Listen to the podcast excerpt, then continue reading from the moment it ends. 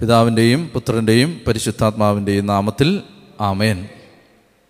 Hallelujah hallelujah നമ്മൾ മർക്കോസിന്റെ സുവിശേഷത്തിലെ വളരെ പ്രധാനപ്പെട്ട ഒരു ഭാഗത്തിലൂടെ കടന്നു പോവുകയാണ്.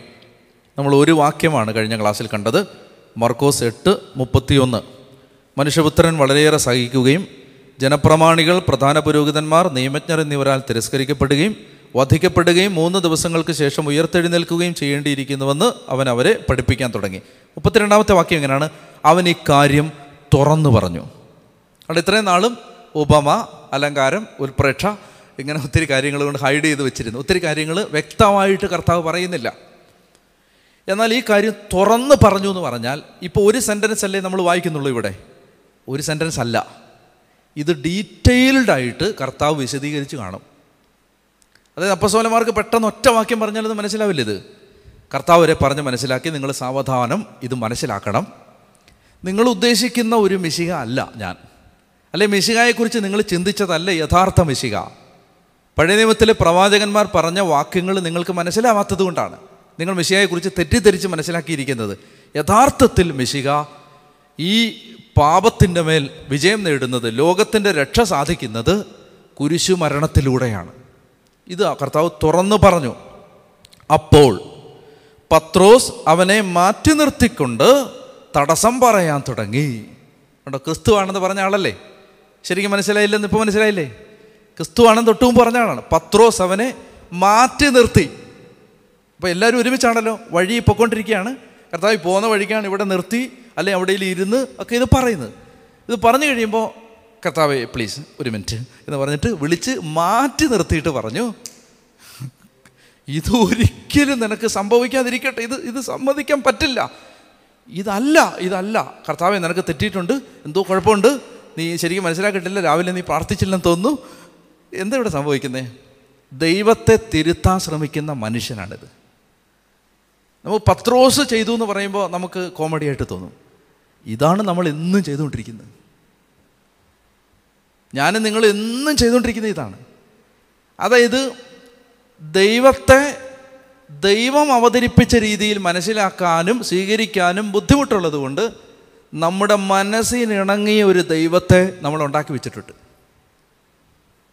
ഞാൻ സാധാരണ പറയുന്ന ഉദാഹരണം മനോജ് എന്നെ ചീത്ത വിളിച്ചെന്ന് വിചാരിക്കാം മനോജ് എന്നെ ചീത്ത വിളിച്ചിട്ട് പോകുന്ന വഴിക്ക് പട്ടി കുറുക്കിയാടി മനോജ് ബൈക്കിൽ നിന്ന് വീണെന്ന് വിചാരിക്കുക.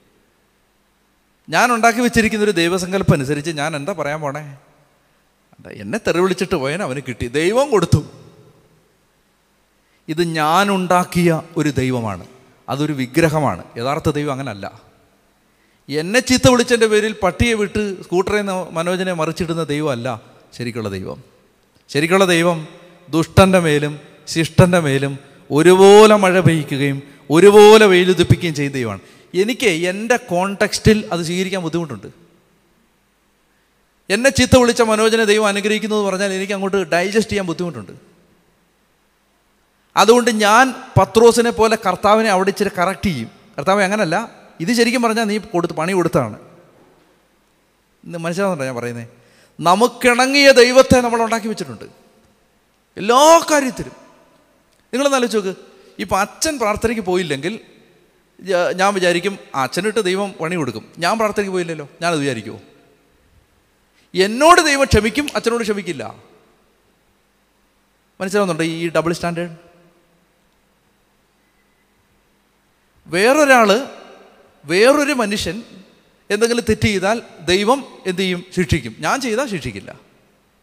ഈ നമ്മുടെ നമ്മൾ വെറുതെ നമ്മുടെ മെന്റൽ അനാ നമ്മ ഈ മൈൻഡിൽ നടക്കുന്ന സംഭവങ്ങളെ അനലൈസ് ചെയ്താൽ മതി. ഈ ഡബിൾ സ്റ്റാൻഡേർഡ് നമ്മൾ എന്തുകൊണ്ടാണ് ചിന്തിക്കുന്നത് നമ്മൾ ദൈവത്തെ കറക്റ്റ് ചെയ്യാണ് ഇവിടെ. ഇത് ഇത് ഇങ്ങനല്ല ഇങ്ങനല്ല കർത്താവ് ഇങ്ങനല്ല ഇതിങ്ങനാണ്. നിനക്കിത് ഒരിക്കലും സംഭവിക്കാതിരി മിശിക അങ്ങനല്ല. നിനക്കെന്തോ പ്രശ്നം ഉണ്ടായിട്ടുണ്ട്. നിനക്കെന്തോ ചെറിയ പ്രശ്നം വന്നിട്ടുണ്ട്. ഇതങ്ങനല്ല. അതാണ് കർത്താവിനെ തിരുത്താൻ ശ്രമിക്കുന്ന ശിഷ്യനാണിത്. അവർക്ക് പറഞ്ഞേ ഹാലേ ലുയാ ഹാലേ ലുയാ അപ്പോൾ കർത്താവ് എന്താ വിളിച്ചേ?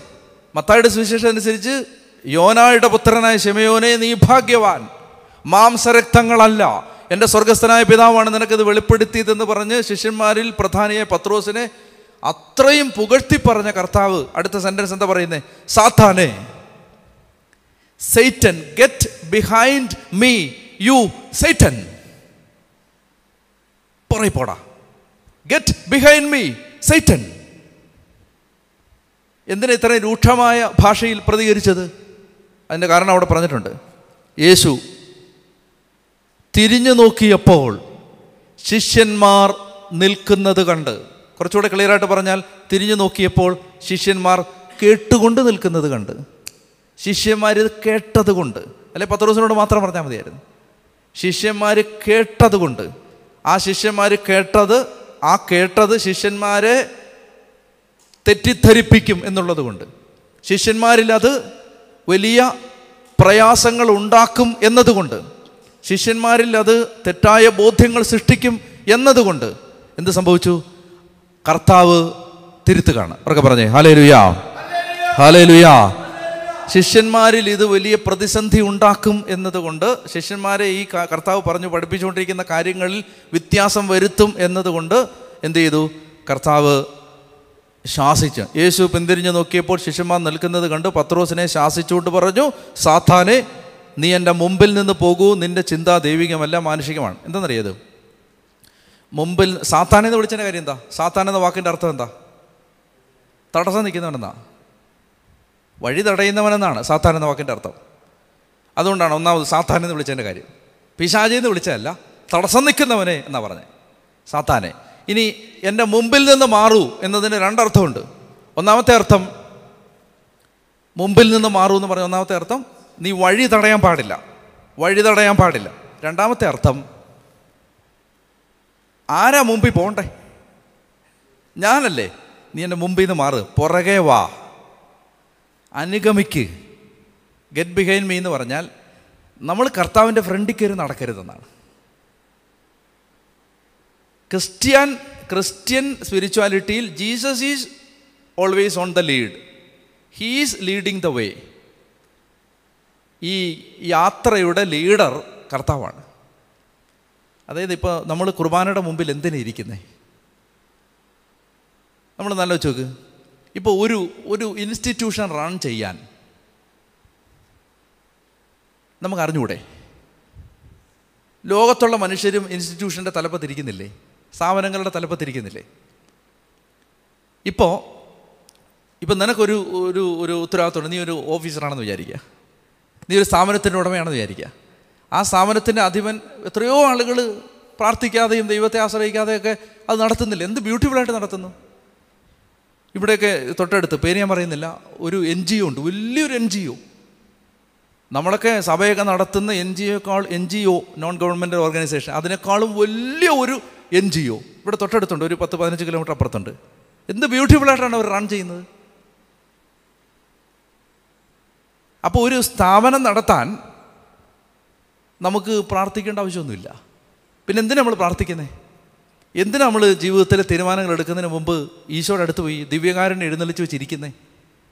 എന്തിനാ? കാരണം ഇതിന്റെ ലീഡർ നമ്മളല്ല. ഇപ്പം മൗണ്ട് കാർമലിന്റെ ഡയറക്ടർ ഡാനിയലച്ചനല്ല. കർത്താവാണ്. കർത്താവ് പറയുന്നതേ ചെയ്യാവൂ കർത്താവ് പറയാത്തത് ചെയ്യരുത്. എങ്ങനെ പിടികിട്ടും? അതിനായി പോയിരിക്കുന്നേ. അപ്പോൾ Jesus should always lead the way കർത്താവിനോട് ചോദിക്കാതെ നമുക്ക് വേണേൽ പള്ളി പണിയാം. കർത്താവിനോട് ചോദിക്കാതെ നമുക്ക് സ്ഥാപനം നടത്താം. കർത്താവിനോട് ചോദിക്കാതെ നമുക്ക് മിനിസ്റ്റർ ചെയ്യാം. എന്തിനു എല്ലാ ദിവസവും അങ്ങനെ ഒരു വചനമുണ്ട്. എല്ലാ ദിവസവും ഈശോ പിതാവിന്റെ മുമ്പിൽ ഇരുന്നു എന്നൊരു വചനമുണ്ട് എസ് ഐയിൽ എല്ലാ ദിവസവും.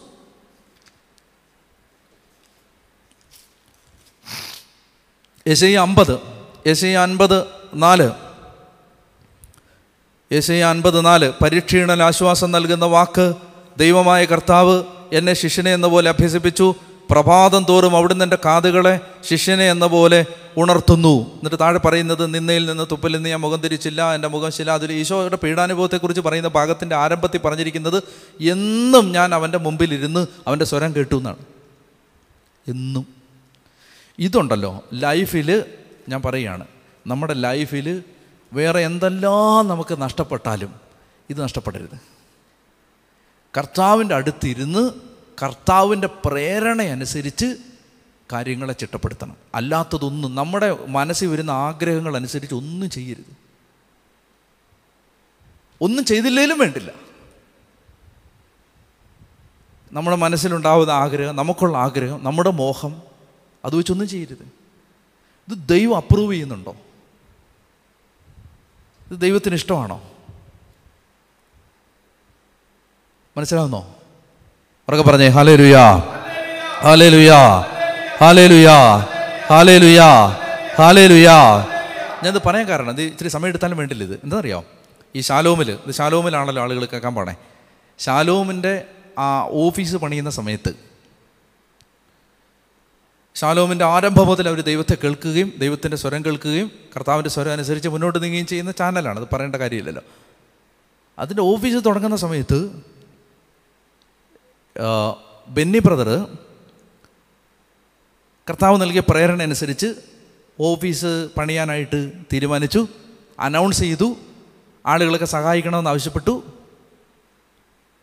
ഒരു വർഷത്തോളം ആര് കാര്യമായിട്ട് സഹായിക്കുന്നില്ല ഒരു ഫണ്ടും വരുന്നില്ല ഇതിന്റെ അടുത്തറ കെട്ടി അവിടെ ഇട്ടിരിക്കുകയാണ്.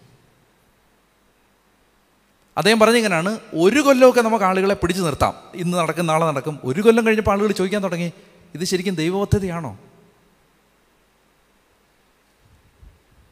ഒരു രാത്രിയിൽ ആ ഫൗണ്ടേഷൻ കെട്ടിയ ആ സ്ഥലത്ത് മുട്ടുമേ നിന്ന് ഇദ്ദേഹം പൊട്ടി പൊട്ടി കരഞ്ഞു.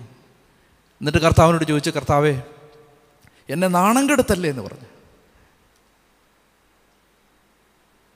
ഇത് നീ പറഞ്ഞിട്ടല്ലേ ഞാൻ തുടങ്ങിയത്? കർത്താവിന്റെ ആത്മാവ് സംസാരിച്ചു എന്തെന്നറിയാമോ നീ എന്താ ഇവിടെ ചെയ്യാൻ പോണേ?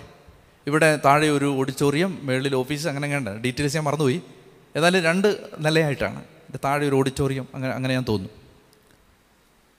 അപ്പോൾ കർത്താവ് ചോദിച്ചു കെട്ടിടം പണിയാൻ ഞാനാ പറഞ്ഞത്? കെട്ടിടത്തിന്റെ പ്ലാൻ ആരുടെയാണ്? പ്ലാൻ പ്ലാൻ ഞങ്ങളുടെ ആവശ്യം അനുസരിച്ച് ഞങ്ങൾ നിന്റെ പ്ലാനല്ലേ? നീ ചെയ്തു? മുട്ടമേ നിന്ന് കുമ്പസാരക്കൂട്ടിൽ ഇത് ഏറ്റു പറഞ്ഞ് മാപ്പ് ചോദിച്ച് പ്ലാൻ ദൈവത്തിന്റെ പദ്ധതി അനുസരിച്ച് മാറ്റി വരച്ചപ്പോൾ പിറ്റേ ദിവസം മുതൽ ഫണ്ട് വരാൻ തുടങ്ങി. ചെറിയ കാര്യമല്ല. ഒരു കാര്യം ദൈവത്തിന്റെ പദ്ധതി അനുസരിച്ച് മുന്നോട്ട് പോകണമെങ്കിൽ കർത്താവ് പറയുന്ന പോലെ ചെയ്യണം. നിസാര കാര്യമല്ല. ഒരു മുട്ടുസൂചി വെക്കണമെങ്കിൽ കർത്താവ് പറയണം. കർത്താവ് പറഞ്ഞാന്ന് പറഞ്ഞുകൊണ്ട് നമുക്ക് പലതും ചെയ്യാം. കർത്താവ് പറയുന്ന കേൾക്കണമെങ്കിൽ എന്ത് ചെയ്യണം? കർത്താവിന്റെ അടുത്ത് സമാധാനമായിട്ടിരിക്കണം. കേൾക്കാൻ വേണ്ടിയിരിക്കണം. അവർക്ക് പറഞ്ഞേ ഹാലേ ലുയാ പത്രോസ് പറയുകയാണ് അപ്പോൾ ഇത് ഇത് ഇത് ഇത് ശരിക്കും പറഞ്ഞാൽ നമ്മൾ ചിന്തിക്കുന്ന പോലല്ല ദൈവം ചിന്തിക്കുന്നേ. കഥ പറയാണ് നിനക്കിത് നല്ലതാണെന്ന് തോന്നും ചിലത് നല്ലതല്ലെന്ന് തോന്നും. എന്റെ എന്റെ കണ്ണിൽ നല്ലത് ചിലപ്പോൾ നിനക്ക് കൊള്ളതില്ലാത്ത കൊള്ളാ കൊള്ളാത്തതാണെന്ന് തോന്നും. ഞാൻ നല്ലതെന്ന് വിചാരിക്കുന്നത്. ഞാൻ നേരത്തെ പറഞ്ഞില്ലേ ഒരു പ്രവാചകനെ സംബന്ധിച്ച് അയാൾ പ്രവചിക്കുന്നതല്ലേ നല്ലത്? കർത്താവ് പറയുകയാണ് നീ മിണ്ടായിരുന്നാൽ മതി എന്ന് പറഞ്ഞു. മിണ്ടായിരുന്നാൽ മതി. അവിടെ പോയി എന്നിട്ട് കുറച്ച് നാൾ ഏതാണ്ട് ആറ് മാസം എട്ട് മാസം കണ്ട് എസ് എ ഒരു വശത്തേക്ക് ചരിച്ച് കിടത്തി. അങ്ങനെ ചരിഞ്ഞ് കിടന്നാണ് പറഞ്ഞു ഇനി തിരിയില്ലെന്ന് പറഞ്ഞു. നീ ആലോചിച്ചു ഇതൊക്കെ നമ്മൾ കെട്ടുകഥയായിട്ട് വിചാരിക്കരുത്. നമ്മൾ ശരിക്കും കർത്താവിന്റെ പുറകെ പോയാൽ ഇതിനപ്പുറം കോമഡികൾ കാണിക്കും. അതിൽ ദൈവസ്വരം കേൾക്കുന്നവന് കേൾക്കുന്നവന്റെ കൂടെ ജീവിക്കാൻ പാടാണ് അത് ശ്രദ്ധിച്ചോണം. കാരണം രാവിലെ പറയുന്നതായിരിക്കത്തില്ല ഉച്ചയ്ക്ക് പറയുന്നത് ഉച്ചയ്ക്ക് പറയുന്നതായിരിക്കത്തില്ല വൈകിട്ട് പറയുന്നത്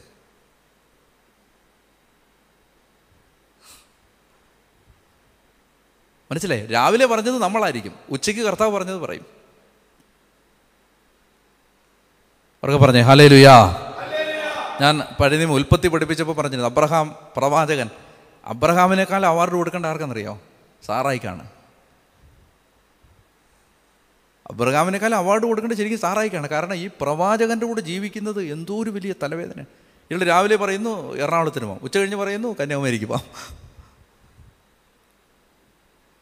ഈ ഭാര്യ അതിന്റെ പുറകെ ഇതെല്ലാം കേട്ട് പോയില്ലേ ആ പാവശ്രീ ഒരു വാക്ക് പോലും പ്രതികരിക്കാതെ. ആകെ കൂടെ പ്രതികരിച്ചത് മറ്റേ വേലക്കാരിയുടെ കേസിൽ മാത്രമാണ്. പക്ഷേ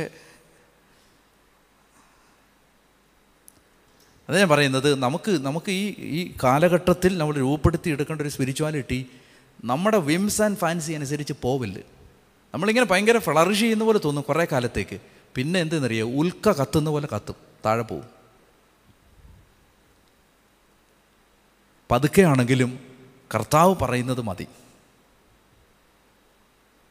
ഉറക്കെ പറഞ്ഞേ ഹാലേ ലുയാ ഹാലേ ലുയാ ഹാലേ ലുയാ ഹാലേ ലുയാ അപ്പോ ഇവിടെ കഥ പറയുന്നത് നിന്റെ ചിന്ത ദൈവികമല്ല മാനുഷികമാണ്.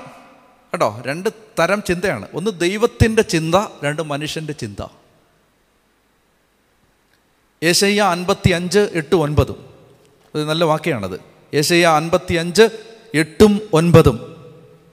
കർത്താവ് അരളി ചെയ്യുന്നു എന്റെ ചിന്തകൾ നിങ്ങളുടേതുപോലെ അല്ല. നിങ്ങളുടെ വഴികൾ എന്റേതുപോലെയും അല്ല. ആകാശം ഭൂമിയേക്കാൾ ഉയർന്നു നിൽക്കുന്നു. അതുപോലെ എന്റെ വഴികളും ചിന്തകളും നിങ്ങളുടേതിനേക്കാൾ ഉന്നതമത്രേ. നമ്മൾ ചിന്തിക്കുന്ന പോലെ അല്ല ദൈവം ചിന്തിക്കുന്നത്. അതുകൊണ്ട് ഈ മാനസാന്തരപ്പെടുക എന്ന് പറഞ്ഞാൽ അതിന്റെ അർത്ഥം കർത്താവ് ചിന്തിക്കുന്ന പോലെ ചിന്തിക്കാൻ മനസ്സിനെ ഒരുക്കുക എന്നുള്ളതാണ്. മാനസാന്തരപ്പെടുക. എനിക്ക് ഞാൻ മാനസാന്തരപ്പെട്ടു എന്ന് പറഞ്ഞാൽ ഇനി ഇനി ദൈവം ചിന്തിക്കുന്ന വഴിക്ക് ചിന്തിക്കാൻ പറ്റുമോ? ഇനി ആ ചിന്തകൾ എങ്ങനെ മനസ്സിലാവും? അതിനാണ് ഈ വചനം. വചനം ഇങ്ങനെ ആവർത്തിച്ച് ആവർത്തിച്ച് ആവർത്തിച്ച് വായിക്കുമ്പോഴാണ് ഒരു കാര്യത്തിൽ ഡിസൈൻമെന്റ് കിട്ടുന്നത്. ഇത് കറക്റ്റ് ഇത് ഹ്യൂമൻ വോയിസ് ആണോ ദൈവത്തിന്റെ സ്വരമാണോ മനസ്സിലായില്ലേ? ഇപ്പം നമ്മളോട് പല ആളുകളും പലതും ചോദിക്കുമ്പോൾ പലപ്പോഴും നമുക്ക് നോ പറയേണ്ടി വരും. നോ വേണ്ട ചെയ്യണ്ട. മനസ്സിലായി ചെയ് വേണ്ട ചെയ്യണ്ട അതിപ്പോൾ ചെയ്യണ്ട. ഒരു നൂറ് ന്യായം കാണും അവർക്കത് ചെയ്യാൻ. ഇപ്പം ഞാനാണെങ്കിൽ പിതാവിനോട് ചില കാര്യം ചോദിക്കുമ്പോൾ പിതാവ് നോ പറയും. എനിക്ക് പറയാൻ ചില പറയാൻ നൂറ് ന്യായം കാണും. പക്ഷെ ആ നോയാണ് ദൈവഹിതം. ആ നോയാണ് ദൈവഹിതം. അത് ദൈവം പറയുന്നതാണ്. നമ്മൾ ചിന്തിക്കുന്നതല്ല എനിക്കൊരു ഒരായിരം ഉദാഹരണം വേണേൽ ഞാൻ ഇനി പ്രൈവറ്റായിട്ട് സംസാരിക്കും പറഞ്ഞുതരാം. ഒരായിരം നമ്മൾ ശരിയാണെന്ന് വിചാരിച്ചിരുന്നു. പക്ഷേ അപ്പോഴാണ് മേലധികാരികളുടെ ദൈവം സംസാരിക്കും. അത് വേണ്ട. കുറച്ചുനാൾ കഴിയുമ്പോഴാണ് മനസ്സിലാവുന്നത് ദൈവമേ ഇതായിരുന്നു ശരി.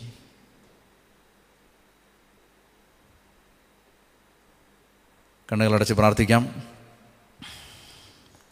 ലോകം ചിന്തിക്കുന്നത് നേടുന്നതിനെക്കുറിച്ചാണ് ദൈവം ചിന്തിക്കുന്നത് നഷ്ടപ്പെടുത്തുന്നതിനെക്കുറിച്ചാണ് ലോകം ചിന്തിക്കുന്നത് വാങ്ങുന്നതിനെക്കുറിച്ചാണ് ദൈവം ചിന്തിക്കുന്നത് നൽകുന്നതിനെക്കുറിച്ചാണ് ലോകം ചിന്തിക്കുന്നത് വിജയിക്കുന്നതിനെക്കുറിച്ചാണ് ദൈവം ചിന്തിക്കുന്നത് തോറ്റുകൊടുത്തും നഷ്ടപ്പെടുത്തിയും പരാജയപ്പെട്ടും ആത്മാക്കളെ നേടുന്നതിനെക്കുറിച്ചാണ് അതാവേ ഞങ്ങൾ പലപ്പോഴും ജീവിതത്തിലെ മഹാഭൂരിപക്ഷം സമയങ്ങളിലും ഞങ്ങൾ ലോകത്തിന്റെ ചിന്തകൾക്ക് അടിമയാണ്.